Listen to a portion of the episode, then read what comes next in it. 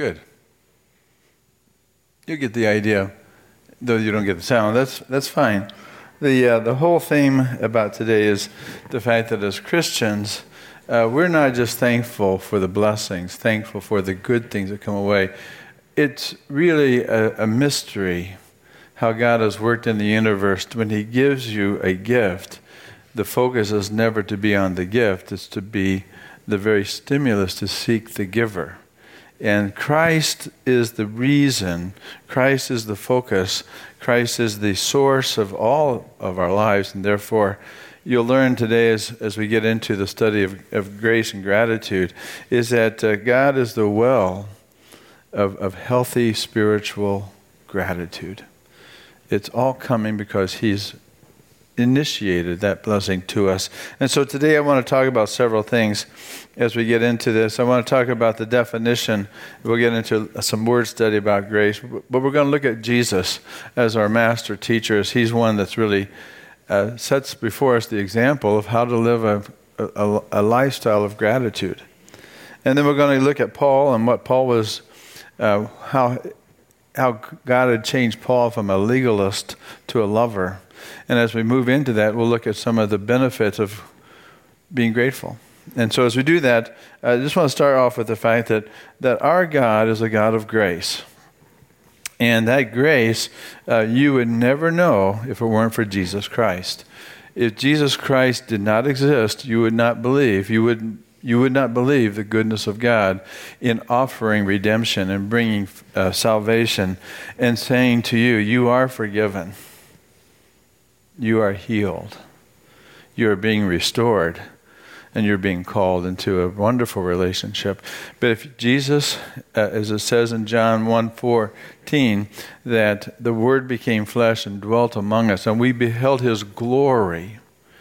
And that word glory is one of the endpoints of grace, is that grace will lead you to glory. Grace will lead you to Christ grace will lead you to that position where you see God in all of His fullness and all of His wonder. The fact that God is so kind and so unbelievably patient. And yet He's true. It says in 117 that in this man, Christ, the incarnate God, truth and grace were realized in Him. In other words, grace becomes a reality if you know Jesus Christ. If you don't know Jesus Christ, you won't know truth, and you won't know grace, and you won't know that goodness, and you won't be grateful people. If Jesus were not uh, to have come, if he'd never been born as we go into the Christmas season, what would life be like without Jesus? Remove Christianity from the globe, and what do you have? Can you imagine that? Yes, you can because you're living in it. But mark this, Paul would say in 2 Timothy 3 there will be terrible times in the last days. People will be lovers of themselves, lovers of money, boastful, proud, abusive, disobedient to their parents. And notice right there in the middle of it, ungrateful unholy, without love, unforgiving, slanderous, without self control, brutal, not lovers of the good. You work with people like this. You live with people like this. You were people like this. And the Lord brings hope that you don't have to live like this. You can have new life in Christ. And that life in Christ will reverse all those negatives into a very positive. And so this this Jesus comes into a relationship with every individual, and the mark of the, the spirit filled believer is the mark that Christ had as his lifestyle, is what we're growing into. There are three things that Jesus shows us in the scriptures that we have recorded where Jesus was thankful. There are more, there's, there's so much more, but you'll pick up on these three. First of all, Jesus, Jesus was thankful for prayer, time with the Father, spending time with the one who sent him, not to accomplish a task, not to fix the world, but because Jesus loved the Father. Period. And Jesus loved to pray. But everywhere he went, he was always conscious of the fact that the Lord, his, his God, his Father, was with him. This is a story about John 11, is a story about Lazarus, who had been in the tomb uh, four days now when Jesus arrived. But there's a little phrase in this passage, underlined in your Bible if you have it. It says, So they took the stone away. And you can imagine confronting death after four days before the decaying had really started to set in. But they took away the stone. And then Jesus looked up and he said, Get what he said Father, I thank you that you have heard me. And I knew that you always hear me. But I said this for the benefit of the people standing here, that they may believe that you sent me.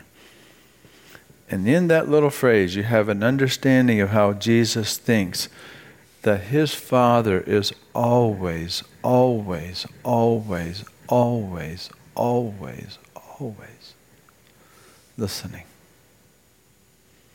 Oh, if we only had that spirit, that we would not uh, forfeit those times of prayer, but we do because we don't know the Father like Jesus did. But Jesus did know that. And he said, I, I know you are always listening. You, every, every time Jesus would turn around, there'd be a prayer. And so he said to Lazarus, Come forth. And Lazarus did because of Jesus' prayer. And the Spirit of God brought Lazarus back into life as the Spirit of God brings you back into life, brings me back into life. But Jesus was thankful for that connection through prayer. He was also thankful as a man, as a walking around with physical needs, he was thankful for the daily provisions. And here you have the story in Matthew about the feeding of the 4,000. This was the first of 4,000. Here's a miracle that he took seven loaves and the fish, and when he had given thanks, and when he had given thanks, he didn't just distribute them, he gave thanks. Something about the blessing on the food that accompanies, not just the food, accompanies the spirit to receive the food. That blessing means you recognize your needs and God's provision for your needs. And as Jesus uh, had given thanks. He broke them and he said to the, sit down in groups and they distributed that fish, those loaves, and there was a miracle. The miracle was not only the bread and the fish, the miracles was people looked up to the Father, just like they did in the wilderness with Moses. As God provided the manna, some didn't look up. They just took it for granted. They began to grumble. But blessing prevents the complaining, the grumble, or taking for granted of God's provision. The third thing, and this was a hard thing to think about, but it is really true. It, it, just stops me. Jesus was thankful for that cross for the joy set before him. He endured the cross, knowing, not just thankful for this suffering, thankful for the, the redemption. He was thankful because he knew he would get you back into a relationship with him. The plan of salvation is, is what an engineer or a program, a project manager would think. Well, here's the, here's the problem, here's the fix. Let's, let's fix. Jesus wasn't interested in just solving the world's problems. He was interested in loving you with the intensity that he has. He's coming after you because He delights in you and me. Unbelievable how good our God is. And yet, when Jesus was meeting with His men, we do this every, every month when we celebrate the communion. While they were eating, as they lived their lives, going through the motion as they always would do, but this time, this kairos time, Jesus would take the bread, and when he had given thanks, he broke it and he gave it to his disciples, saying, Take, eat. Uh, this is my body. And then he took a cup, and when he had given thanks, he had given he had gave it to them, saying, Drink from it, all of you. Notice if you take the word thanks out of those things, you get what we do in America. We sit down on a meal, we just eat. But the idea of taking a moment, thank you, Lord. You always hear me. You always provide for me. You are with me right now. So that prayer, that provision, and that plan is to keep you close to God. But because of his great love, he went to the cross, and it says in Ephesians 2 4, God, who is rich in mercy, made us alive with Christ, even when we were dead in transgressions. It is by grace you have been saved. And God raised us up with Christ and seated us with him in the heavenly realms in Christ Jesus. He not only says this once in Ephesians, he says it two times. And here it comes again. For by it is by grace you have been saved through faith. Grace, you have been saved. Grace, you have been saved. The focus is grace, grace, grace, not salvation, salvation, salvation, but it's through grace you have salvation. This is not from yourselves, it is a gift of God, not by works, so that no one can boast. Paul ends his halfway through the book of Romans, it ends the whole explanation of the gospel with 8 31 and 32. What then shall we say in response to all this, this the work that Christ did for us on the cross, the justification, the sanctification, the, the transformation, all that takes place, Paul says in, in 8, to Christians who understand there's no condemnation, understand there's peace because of Christ. What shall we say to these things? Remember when Jesus healed the ten lepers? Nine of them had the wrong response. They just went on. It was a transactional thing, but they got what they needed and they went on. But there was one who went back. There was an expectation. Paul says, What's the expectation? If God does all these things for you, what then shall we say in response to these things? If God is for us, and He is, who can be against us? He who did not spare His own Son, but gave Him up for us all, how will He not also? Along with him graciously, graciously, graciously give us all things. Not just give us all things, graciously. Here, my son. Here, my daughter. Lovingly, kindly, with every intent to bless you. The Lord loves you so much that if you're not paralyzed by His goodness, and this is my definition of grace grace paralyzes the human soul. It stops you right where you are because it's so overwhelmingly good. Our response, as Joetta read, in that day you will say, Give praise, give praise, and proclaim his name. Make known among the nation what he has done, and proclaim that his name is exalted. Sing. Sing. Oh, Bob and I were singing yesterday in the car. We just have a great time going through, and we were singing Frank Sinatra, and we were singing Christian songs. We were doing all kinds of things. But the, when the heart that's free to sing, but to sing back to God, sing to the Lord, for He has done glorious things. I wish we could sing that song, my tribute, like Mr. Vips did, but but our response is to be be thankful and let that spirit of thankfulness just flow out of you like a song.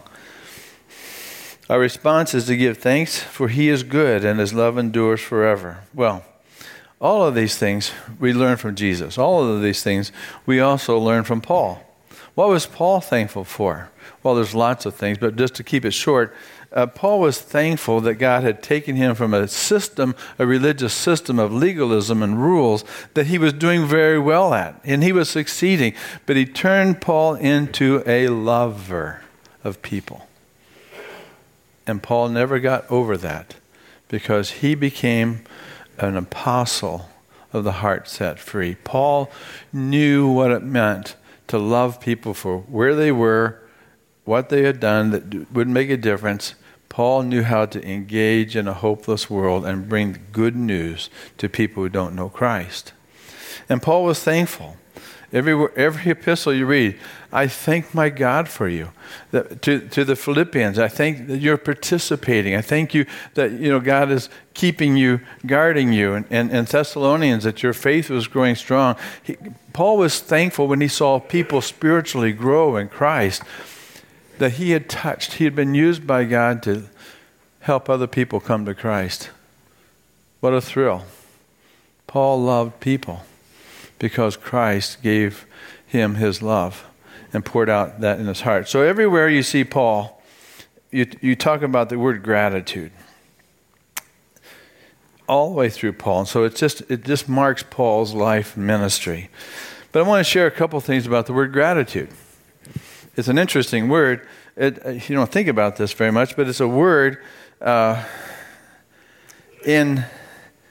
Uh, there are five things it's a word, it's a convention, it's an instinct, it's an impulse that takes place, you don't control it, a genuine feeling, a mark of a healthy spirit.